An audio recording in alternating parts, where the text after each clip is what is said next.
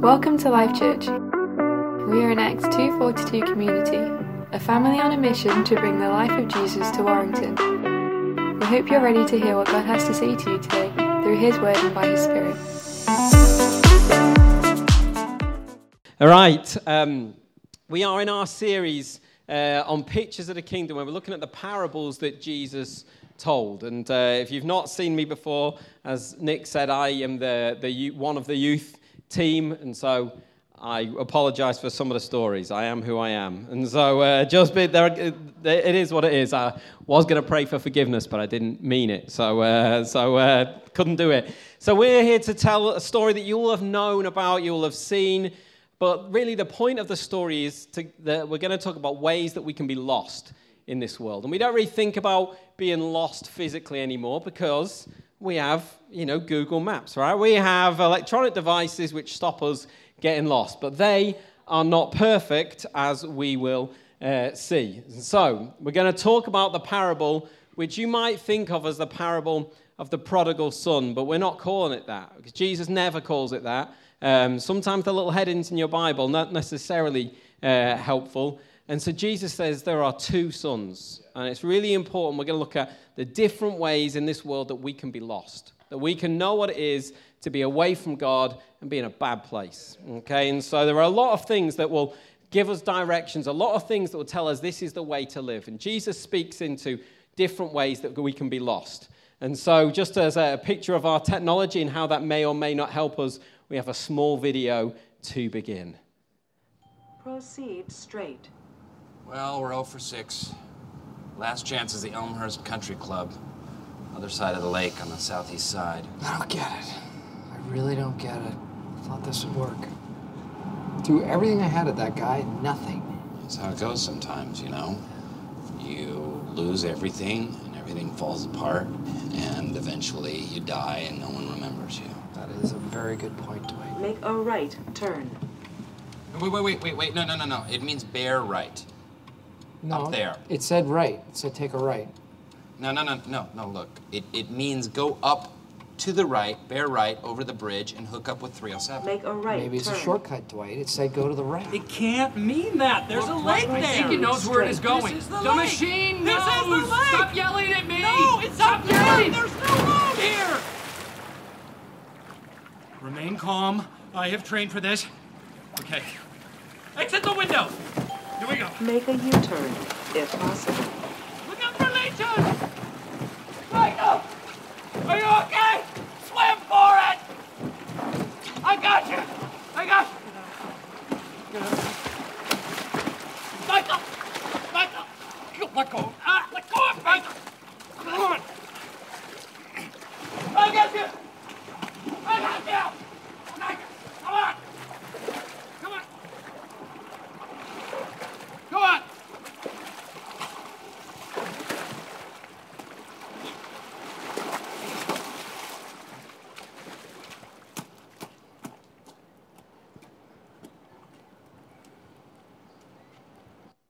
There we go. So that's just, uh, we never get lost anymore, clearly, because we have technology.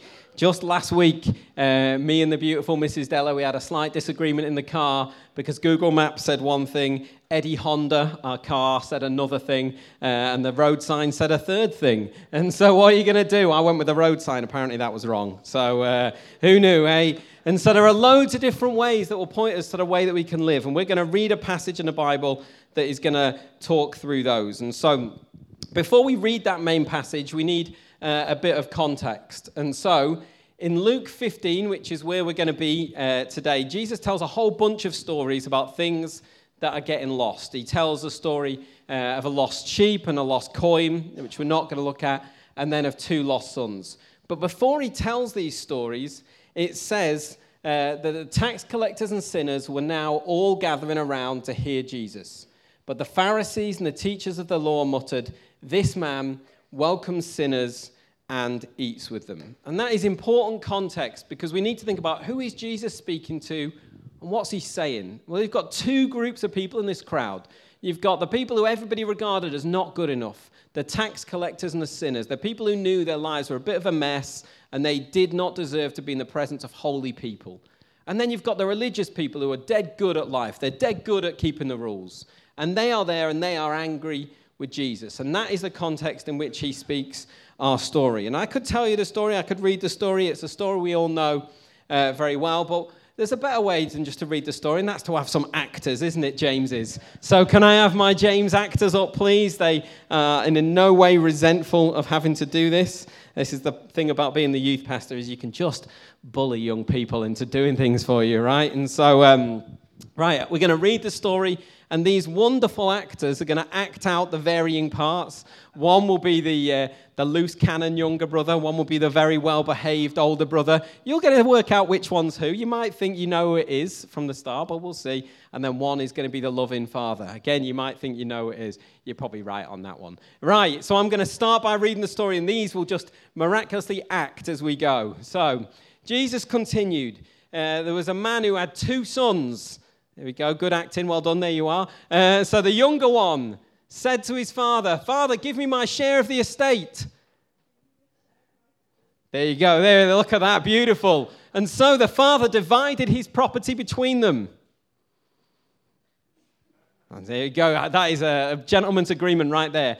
Not long after that, the younger son got together all he had and set off for a distant country and there squandered his wealth in wild living. Can you do some wild living for me, please, Liv? It looks, looks pretty wild, that's right. Pretty wild.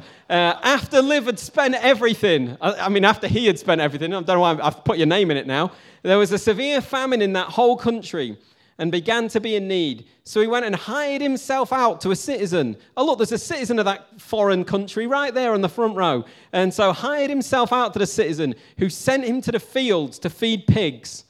He longed to fill his stomach with the pods that the pigs were eating. Be all hungry for me.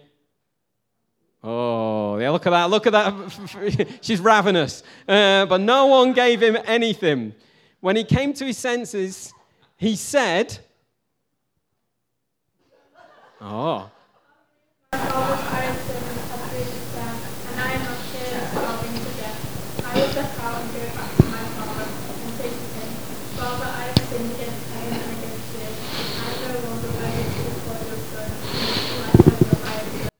There we go. So he's got a speech ready. He's going to go back to his father. So he gets up and went back to his father. But while he was still a long way off, you're, you're close there, aren't you? That's it. He's backing away. Good, good acting. Really rolling with the punches there, Liv. Uh, but while he was still a long way off, his father saw him and was filled with compassion. He ran to his son, threw his arms around him, and kissed him. Oh, that is, uh, that is really, he's gone for it, hasn't he? The father has really gone for it there. Uh, they'll be talking about that at home later. The son said to him, the son said to him, there's a line for the son. His son is in a lot of shock.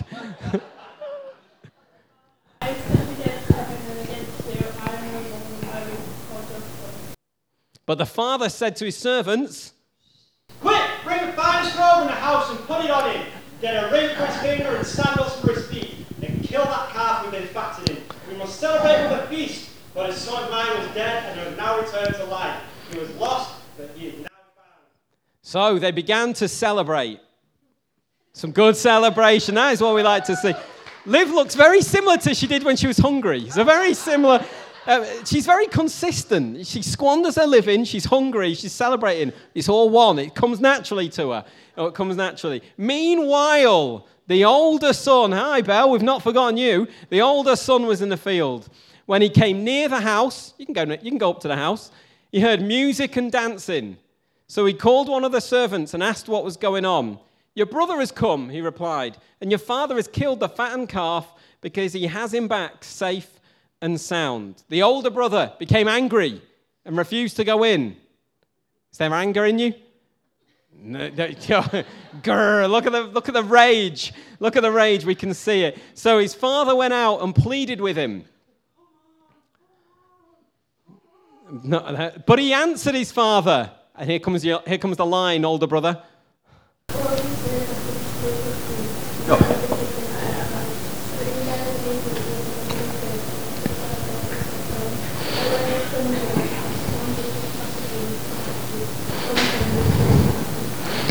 yeah, so the son, he's, he's moaning, saying, like, you never gave me a party. You never even gave me a young goat. Parties were weird in those days. You know, like, what do you need for a party? Young goat, please. Thank you. Number one, tick. No music, just the goat. And so, but my, your brother, he's he squandered it with prostitutes. And the father said,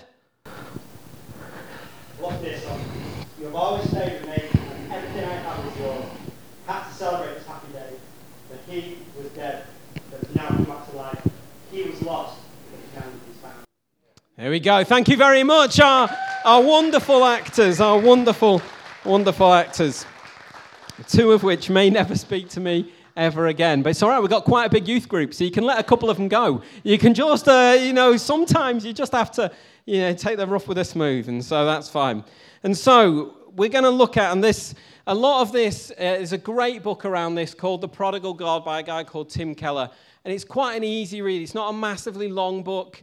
And it's just so helpful that describes the ways that we can be lost from God and the ways that we can be apart from God and how we can fixate on the first son in that story. And we are going to talk about that first son. And we can kind of think, wow, that's how I used to be, and that's how I came to God. And we just ignore the rest of it. But there's three characters in this story, and we're going to look at all three of these characters. And so, if we think again about who's in the crowd, we know that there's sinners in the crowd that know that they don't deserve to come near to holy people. But we also know there's older brothers in that crowd, they're religious people who think they've got it all sorted. And they think, why can't everybody be like us?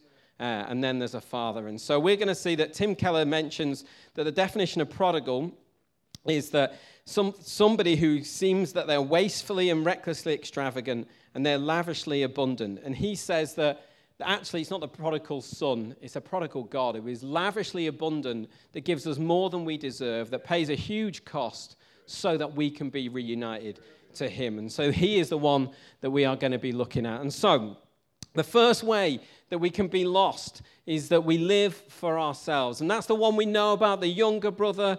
He blows it all. We know the story, right? He kind of takes the money, he goes off and he squanders everything. He lives for himself. And we know that if you live selfishly, that is an easy way that you can just lose sight of God. You can just think, I want to do whatever I want to do, I want to get what I want to get, and that's the way that life should work for me. And that is an easy way that we can miss God, you know. And uh, many of us have not squandered our family's wealth and gone into different places and really lost it all. But many of us do know what it is to live selfish lives and just be so lost and just kind of think, man, I'm nowhere. And uh, uh, that is a very blurred picture, but it is what it is. And when I was at university, um, I wasn't trying to be the best at university. I wasn't trying to be the smartest. I wasn't uh, trying to be the best at football. But there was one talent that I thought I had, and that is that I could win a food challenge. It's a very niche talent. It's a very niche talent, but it's uh, you've got to stick with what you can do. And so we would just think, right, we've got all these time in the world. We could go to lectures.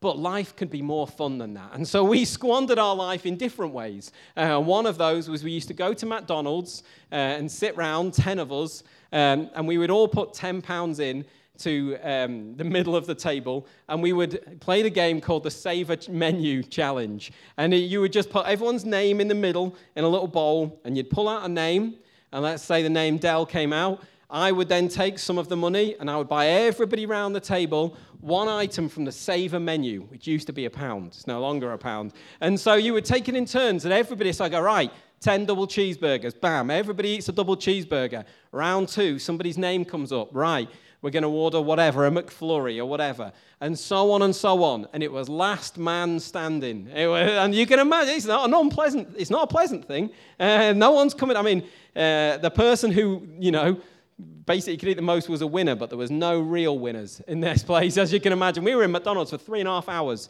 Uh, so it's too long, isn't it? It's too long in McDonald's. You know, that is not acceptable. They limit your car parking to two hours now, uh, possibly because of people like us. And so I was in this, and I was at round 14 against somebody. The loads of people had dropped out and me and Ross Driver were in there. Thank goodness this isn't that preach about gluttony, isn't it? And so, um, so we were there, and I, it was me versus him, and we were kind of head to head, and it had been we were at the real final stage, and I was thinking I'd be clever, and I was like, large Coke. And he looked at me like I was a monster. It was like, We've had 12 sets of food. Now you want a large Coke. I said, Yeah. We had a large Coke, and he looked like he was in a bad way. Then my name came up again. I went, Ross, large Coke. And he was, oh, a terrible human being. So uh, I took the large Coke, he drank it, and he said, Dell, I think I'm out. If you can eat one more item, you win. And I was like, Right, what's the easiest item to win when you feel like that? It's got to be ice cream, right? It's got to be ice cream. There's always room for dessert. There's always room for dessert. And so I ate my ice cream, felt like a champion until the drive home. Uh, we had designated drivers because we knew it wouldn't be safe for those of us who'd eaten 14 rounds of McDonald's. So the poor designated driver who was like, Can we go home now? It's been three and a half hours of watching you eat. And so, uh, so I got there and I said, Katie, you need to stop the car. You need to stop the car now, Katie. You need to stop the car now. And literally, as she pulled over just in the middle of the street, I started being sick all down my uh, body, down my leg, and then eventually just hoofed the most vomit you've ever seen on a wall of a pub, really high, like impressively high. And then it just dropped down. I was like, and I was just literally on my knees in the street, covered in sick, going, uh, I've not won, have I? And Ross, who's in the car, goes, Remember, Dell, if you're sick, you lose. And so uh, that's right, Ross. That is right. That is right. So uh, I was out, disappointingly. And so not every time we live for ourselves does it end that way. You know, Jesus is telling this story as an extreme. You know, he's not saying that everybody who lives for himself ends up in the street, penniless and in the gutter. But he is telling us that when we live for ourselves, we find out that there's nothing there. There's a guy in the Bible called King Solomon that our life group is going to be looking at on uh, Tuesday. And King Solomon, uh, he's obviously a king and he's wealthy. Uh, and he writes this book called Ecclesiastes. And he says, I set out to test myself with pleasure. I denied myself no pleasure. I threw great parties. I had great wealth. I did great building projects.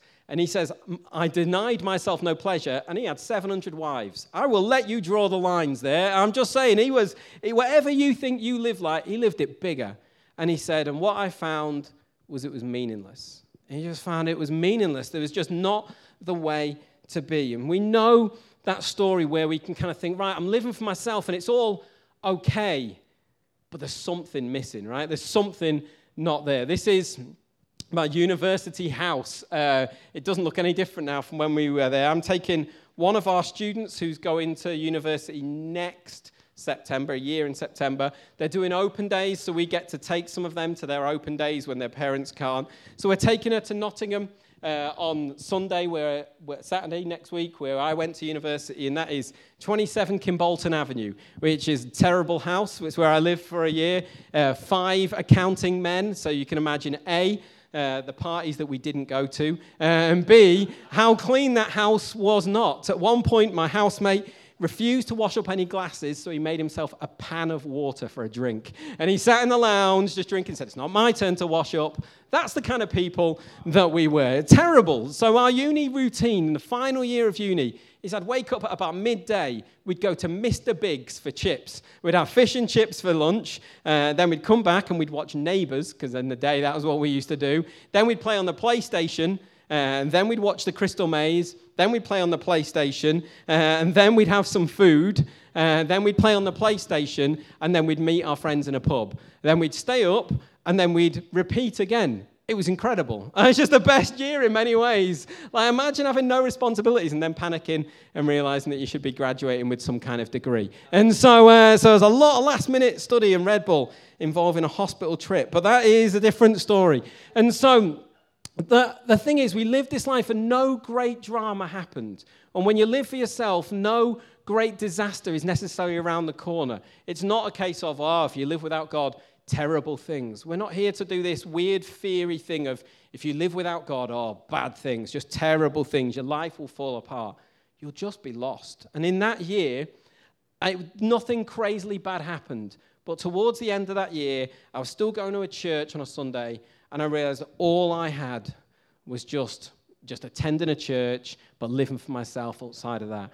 And I just felt this emptiness in me. It felt good for a while, but there was just nothing into it. There was just nothing there by the end. And, and what I kind of discovered is that after I'd kind of done this for a while, I went away and I was just like, man, I don't know what's missing in my life. Well, I do know what was missing in my life. I was just so far from God. I'd lived just the easiest possible life, and nothing bad had happened. There was no great disaster. I hadn't gone into any financial trouble. I was just what I realized, I was so much more insecure than I'd ever been. I was like, uh, I just remember ringing a friend of mine uh, just before going to a um, Christian event, and I just rang her on the phone and I said, Rach, I'm just, I don't know what's happened to me, but I'm just so worried about what my friends think about me that I never used to be worried about. So worried about what my parents think about me. I'm so worried about what I'm going to do next year. I'm so worried about my studies, but probably not worried enough about my studies. I'm so worried that when I get in a church, everyone's judging me, and I don't know if I can even raise my hands because I'm not good enough. And I just ranted on the phone to her, and I just like, I'm just a mess. And I went to this Christian meeting, and um, they said, Right, if anyone's got exams, we'll pray for your exams. And I thought, Well, I mean, study is better than prayer, you know, but I ain't done much of the study, so let's give prayer a go as well, you know. And so I went up, and this guy just said, Right, pray for Dell that he gets the exam results that he deserves. I like, I don't really like that prayer. I want, I want exam results better than I deserve, son, so can we tweak that a little? And so he just did a normal prayer, and that was it. And I kind of went, yeah, cool, that'll do. And as I went to leave, he just said, Can I pray again? I was all right. Just a complete stranger, don't know his name, he didn't know my name, we hadn't said anything to each other. And he just put his hand on me and he said, Yeah, Lord, I just. I just feel this guy's fed up. He's just fed up of worrying about what his mates think. He's fed up of worrying about what his parents think, about what his church thinks of him. That even just in church, he doesn't even can put his hands up because he doesn't feel good enough. And then at the end of this prayer, he just looked at me with the widest eyes you've ever seen. He was like, Did any of that make any sense? And I couldn't even speak. And so I was like Adam James with a kid. I just jumped on a stranger and I was like, Oh my goodness. And I walked around for two hours going, Flip. I just couldn't speak to anybody. And it was just like, Man, I feel I've wandered off. And all I got was this sense of God sees me and he knows me. So I didn't have this great dramatic life was falling apart, but I was like, Man, I'm in a bad way. And as I was wandering off, what happened was a God who said, Hey, I know you, and I see you, and I love you. And let me tell you, that just changed my life. It just changed everything because I'd grown up in church knowing, knowing that there was a God and that, you know, I should behave and I should do this. But I just didn't get this sense that He actually cared about what was going on in me. And, uh, and if you're miles away, if you're somewhere that you think, man, I just feel that everybody in church is a little better than me, you know, let me tell you, that is just not true. There'll be people in here that are better than you at stuff. You know, like, of course there are. But that does not mean that they are loved anymore. That's the story that Jesus is telling. The older brother is fuming that he's like, I have earned your love more. And the, the father's saying, No, I love my sons. I love both sons. Not because one's done better than the other. I love both. And we were doing some stuff with the youth on Friday. We talked about sometimes when we see our siblings and what we can sometimes see of our man, do you ever think your parents prefer your siblings? And we had a real honest kind of discussion about actually, I think they probably think my sister's better because she does this, because she's like this. And we all feel that, right? We've all been in that. Some of them, some of them were very secure. I'm like, nope. And I was like, ah, oh, that's because you, that's because you are the favorite child. but I know what it is to grow up just assuming that everybody prefers my sister or everybody prefers the other people in the youth group because they're better behaved, they're smarter, they're holier, and therefore I am not worth it and I can't come near. You know, and we might be reasonably old as youth workers now, but our story is that we're going to tell these kids that even if they don't behave very well, that they still matter very much to God, that they still are important. And if we have to hammer that message to them again and again, if we have to drive to Stirling and make it really awkward with Caitlin to tell her how important she is to us, and we'll just keep doing that. She'll be like, Dell, can you just leave me alone? I'm like, the answer is no, Caitlin. The answer is no. But there's another. Um, there's another kind of bit to, to this story, as we'll see. And so um, we know that this younger brother, he feels lost. Uh, and he has this kind of uh, speech ready. And he says, I'm going to go back and I'm going to say to my father, I've sinned against you. You know, make me a servant. And we, we kind of think, right, okay, I've made a mistake. How can I make it up to God? How can I repay it? Well, the fact is, we just can't. You know, we just can never repay that. And he's got this plan, he's got a payment plan set out. Uh, but actually, what we see is the father, it says on the, the other verse, that while he was still a long way off, his father saw him, was filled with compassion. He ran to his son, threw his arms round him, and kissed him. We cannot repay the mess that we make. And we are not asked to repay the mess that we make. We are just asked to turn round and say, Hey, I want to come back to you, God. And the second way we can be lost is by being good. And that sounds weird. You can't be lost by being good. That's not right, is it? Like, being good's the point, isn't it? Well, let me tell you a little story. If I was planning a perfect date for the beautiful Lindsay Della, it might involve street tacos. Uh, she's from America. She's not a fan of English food. Apologies. Uh, and so uh, she's particularly not a fan of the restaurants in Warrington. I think she's uh, like she's she's you've really got a head in her hands now. moving on quickly in case you all think she's a snob. She's not. She's just from a place of better food. America have a lot of food. You've seen the people; they're massive. And so. Um, uh, I thought that was going to get me out of trouble. I don't know if it did.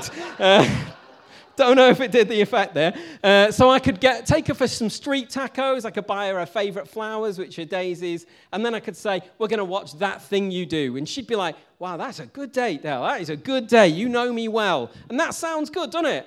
And, and let's say I said, Right, Lindsay, I'm going to take you out for a date next week. And she Oh, great, what are we going to do? And we get there, and I said, Right, I'm taking you to some street tacos. She might think, All right, good, I like tacos. Had them last week, but that's fine. I've got you some flowers, some daisies, and then we're going to go home and we're going to watch that thing you do. Went, That's a bit weird, uh, but fair enough. And then I said, Right, next week I've got a date for you, Lindsay. I'm going to take you for some street tacos.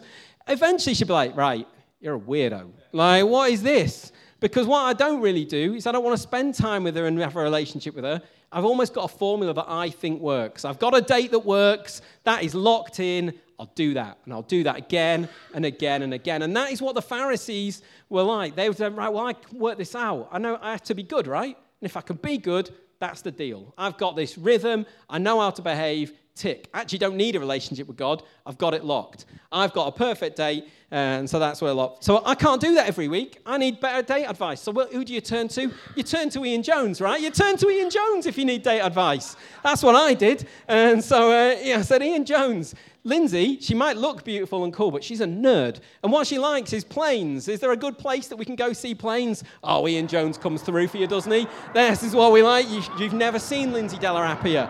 And so this is our date. This is just a plane. Not a lot else is going to happen, by the way. Just a spoiler alert. It's going to land.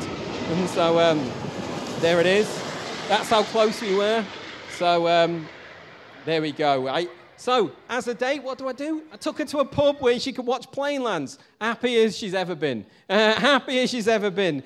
Because we need her to know her relationship and be close. And God's so much more interested in us being close to Him than going through a rhythm and a routine and just getting lost. And if we read the passage about the older son, the, the second lost son, it says, The older son was in the field. When he came near the house, he heard the music and the dancing called one of the servants, asked him what was going on. Your brother has come. He replied, Your father has killed the calf because he has him back safe and sound. The older brother became angry and refused to go in. So the father went out and pleaded with him. But he answered his father, Look, all these years I've been slaving for you. I've never disobeyed your orders, and you never gave me a goat uh, so I could celebrate with my friends. But this son of yours, who squandered your property with prostitutes, come home, you kill the fattened calf for him. My son, the father said, You are always with me and everything I have is yours. But we had to celebrate and be glad because this brother of yours was dead and is alive again. He was lost and now he is found. And, and as Tim Keller points out in his book, at the end of the story, it's the older brother who's outside the party. You know, like the younger brother knows he's made a mistake and he comes in and he throws himself at the father and he's so grateful. But the older brother thinks he's got it locked. He thinks he knows what he's doing, but actually he's the one who ends up outside because what he's got is he's got all his goodness, all his routine, all his rhythms, but he has no love for the Father. He's just doing it because he thinks, this is where I can get what I earn. The, the younger brother wants the money now, he wants to live for himself now, but the older brother wants to earn it. He wants to say, right, I, I am due some money, but I don't want to be in your debt. I'm going to earn my way. Let me tell you, as I've got older, as I've moved away from maybe feeling that I was this younger brother and always a mess and not good enough for God, it's very easy to get into this older brother mentality where you somehow think, man, I'm good enough for God, right? I am good enough. I think I volunteer, I do this and I do that. And all of a sudden, we reckon we can start racking up the scorecard and say, hey, God, I came up early. I came early and put some chairs up today. You know, I'm in your debt a little bit now. I'm just going to rack up the points and I'm going to do well. And the Pharisees were like that. They were kind of thinking, they've got credit in the bank. They're working really hard. You know, the sinners, they are like a small boy uh, who's been set out in a nice outfit as if he's been dedicated or whatever. And you think, right, put a white shirt on, don't get messy. And you know, within three seconds, you turn your back, you leave that boy in an empty room, and he looks like this. You know, somehow, like, nothing's happened. And that is like the rest of us would have been like trying to follow the law. Like, I'm going to be good today, I'm going to be good today. I've made a mess of everything. But the Pharisees, they were good. They kind of just said, No, I'm going to show you. I'm going to walk around in my clean white robes. I'm going to show you how clean I can be. And they were so lost and had so missed their point. And it can be so easy for us to point fingers at them and go, man, isn't it good to not be like that? But I tell you, like, um, I find it just more and more that I've become a little bit like an older brother. And the problem with that is that when bad things happen, that we sometimes kind of think, well, I don't deserve that now, God. And maybe I deserved it when I was a mess, but I'm good now. I've been behaving myself, so I expect you to do good things for me. It's like a, just like a vending machine. I've been putting money into the slot, I've been working hard, I expect something good out. And if not, why is that? And so, um, yeah, bad things do happen. Just as a quick side note, poor old Sophie James is getting a, a story here. So, um, when we went on holiday with Sophie James, the Jameses and the McDavids recently for a couple of days, and uh, Sophie James, there's signs everywhere saying, stop attacks, never feed the seagulls. Now, Sophie James wasn't trying to feed a seagull. For some reason, she was holding a sausage up to show her dad that she had a sausage. This is on her. A seagull swooped down like an absolute beast, took the sausage, went off, and she was very shocked and very upset. And I thought, that's great, I'm using that in a preach, because I'm a terrible person. I genuinely thought I had a picture of her crying, and I looked through my phone for it, and I said, Lindsay, did you take a picture of Sophie crying? And she didn't. We are failing ourselves as, as youth pastors. But, you know, sometimes life comes at us, and it's not our fault. Like, bad things happen, you know, like, and the danger is if we think that actually, because we've been good, these bad things mean God loves us less, and our theology is skewed. Because ultimately, when things fall apart, when bad things happen, actually, when my life has been at the worst of times, that's when I've realized how good God is. That's when I've kind of noticed, man, I've got not a lot else, but I've got God. And actually, what else do I need? It's a healthier place than when I'm earning it and thinking I'm doing well. I realize that actually, when things are falling apart, that I need Him and I can't earn my way to Him. Poor Sophie James. And so, uh, so anyway, um, so yeah, so you've got this uh, older brother, and there's some signs that Tim Keller uh, says about that you've become an older brother, and let me tell you, as I read this list out, like too many of this list can, be, can relate to me and the way I live my life sometimes. Uh, and these are signs that maybe we can be a little bit lost and we work hard for God, but we're not with Him. We're just working for Him. He's like He's a boss. Like the older son said, I've been slaving away for you. But He's just not with Him. He doesn't love Him. So, signs that maybe we're a little bit more of an older brother than we, than we want to be. We get angry when things don't go as they, we feel they should. We get frustrated when our good works don't get rewarded. We get angry at ourselves when we fail to live up to our own high standards. We feel that maybe we're just doing a little bit better than those around us. Uh, we get upset if others thrive when we don't and we're trying hard. Maybe we feel that other Christians aren't doing it properly. Maybe we get devastated by criticism, and maybe we feel we're not getting the respect that we deserve from others. You know, it's so easy to be in that place. None of us want to be there. None of us set out to be there. But over time, we just kind of think, man, where have I lost that love? And where have I feel that I deserve something more? And being the youth pastor, it's so easy to sometimes kind of think, well, I'm doing my best. I'm working hard. I have a job. And people kind of go, well, what about this? Have you done this? And I can go, I haven't got time for that. Who's got this idea? And like Limitless, we're going up to, and we're taking 70 young people. It's going to be incredible. I tell you, that week before Limitless, most parents in the church, I would happily hoof into the sea. I'm just telling you, most parents are difficult. I'll take 70 young people in a camp and I'll have a lovely time. That will not be the difficult bit. Organizing everyone's precious little children into a tent that they want to be in, uh, that is tricky. And I kind of go, man, I get so frustrated. Is it worth it? Is it because what I'm doing is I'm not with God. I'm just thinking, I'm working hard for you, God. And what you've sent me is parents. Oh, you sent me. Uh, and we get there and we realize why it's all worth it. We realize it's not about organizing. We see these young kids connecting with God and we go, that is what it's all about. But you know what? It's not just about the young kids connecting with God. What I need is to be reminded that God is good. He's more than my graft, He's more than the hard work that it is. Actually, He's a good God. And actually, being in those places, normally it's after a week of me thinking, oh, look at us, we've worked really hard to put it on. And I go in and go, man, God, I'm so sorry. You're so much better than me just working for you. And what have I done? I've turned it into what we can do for ourselves. And so, if you are feeling that way, I just want you to uh, not despair and not feel like, oh man, I am a bit of an older brother. Uh, in this story, Jesus doesn't go for the younger brother, he lets him wander and he waits for him to come back. The father waits, and as soon as the brother comes back, he runs at him. The father goes to the older brother. The older brother's lost, and the father goes out to him. You know, and if we feel like, man, I'm in a bad place, the heart of God is to go to you and say, hey, this doesn't have to be our story. We can remember what it is to serve Him and love Him. We can remember what it is to not just work, but to be reminded of, of who the Father is. You see, there are two ways uh, that we can kind of live, and we look at the story and we'll land it uh, here. Don't worry, I'm aware of time. And we can look at the two, two brothers and think, man, maybe I'm the younger brother, maybe I'm the older brother. And we can read the Bible looking for ourselves in that story. We can look at Old Testament stories like David and Goliath and think, man, I want to be like him, and I want and we miss the point. The point isn't that we are the older brothers and younger brothers, and which one am I? That might be true.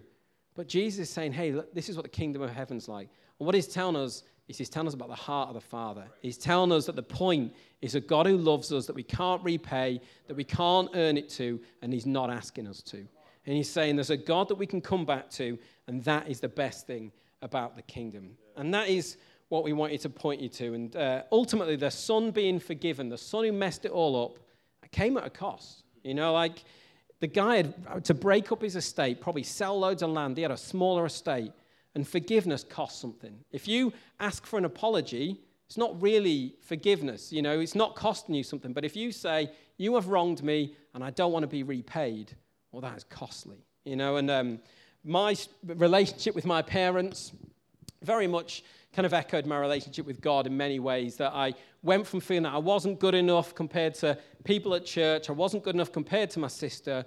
And then it went from, man, let me show you how good I can be now. So I flitted from one being, right, you love my sister better than me, she's smarter than me, to, right, I've got a good job, I can show you how good I can be. And it very much echoes the ways that I had really flawed connected to God. And when I was 23, I had a job as an accountant, it was a tough job. Uh, and I was telling him I'd done really well. I was passing my accountancy exams, and that was true. But what I didn't tell him is I had spent so much money. I was lobbing things on credit cards. I'd never had any money. My parents never had any money. So I was living like the big man, like, look at me. I've made it as an accountant. I'm impressive. I can do this. I'll buy you dinner, mum and dad. I'll do this. I'll do this. And before I knew, I maxed out three credit cards. I maxed out an overdraft. And I remember being stood at a cash point um, in a supermarket with my mum on payday and realizing on payday I didn't have enough money to pay my rent. That it was just, I was just out. And I stood there and tears were in my eyes and I was like, oh man, I have to tell my mum that I've just messed up everything. Finally, that I came good. I was a mess of a teenager, but now I was good and I have to tell her I've messed everything up. And they're poor, they can't afford to bail me out. They don't have anything. My dad was a failed actor. That doesn't bring in a lot of money. He ended up as a, working in a factory. My mum works in primary schools as a children's evangelist. You can imagine how much money that gets paid, not a lot. And I was like, they don't deserve to have to do this. And I told my mum what I'd done. And the next day, the two of them, they went to a bank and they took out just a small loan just so that I could pay my rent that month. That's all they were allowed to take. It's all the bank would lend them. And so they took my debt upon themselves just so that I could live. And she said, just get help. So I had to sit with Lucas and I had to tell him that I was so embarrassed that this had happened. And you know what? They never asked for repayment. They were never disappointed. I'm sure they were very upset. But you know what? It was at that point there, I was like, I think my parents actually love me. I think they'd put up with me for the rest of my life. And at this point, I was like, I think they actually love me. And I was like, oh, I think God might actually love me. He might not just put up with me, not be waiting for me to come good eventually. I think he actually kind of loves me. And I think my prayer is um, that this is my church back home. And today, one of my school friends uh, is going to church. Uh, one of his friends is getting baptized. And he's going to church for the first time that he's been to church in maybe 25 years. And uh, yes, yeah, so my prayer for him is very much the same prayer for, for all of us is that whether he feels that he's been miles away from God and wandering, or whether we feel that we've come to God and we're not good enough, or whether we feel that actually we're a bit dry and a bit burnt out, My prayer is that we would re- know what it is to see the Father, that we would see the one who is better than we can imagine, the one who runs towards broken people when they return, the one who throws parties that we do not deserve, the one who welcomes outcasts, the one who restores the fallen, and the one that we would turn our eyes to. And so I'm just going to pray. And so, God, I pray for anybody who feels that they're just unworthy to be here. God, I just pray that they would know that you don't tolerate them, that you're not waiting to be repaid. You're not waiting for them to be good enough, but you love them. And I pray that in these moments they would know what it is to know your presence and feel your touch. I pray for anybody who feels just dry and burnt out, anybody who feels that they've been working so hard and they get more, they don't get what they deserve. God, I pray that you would release them from the pressure of, of trying to earn your love. Help us to, to know what it is to lay these things down and fix our eyes on you, the reason that we do it all, and that we would see our Father and we would know that love as well. Help us with that, we ask, Lord. Amen. We've come to the end of this week's message. We hope you've been impacted and inspired. Keep up to date with everything that's happening by visiting our website at www.lifechurchwarrington.com.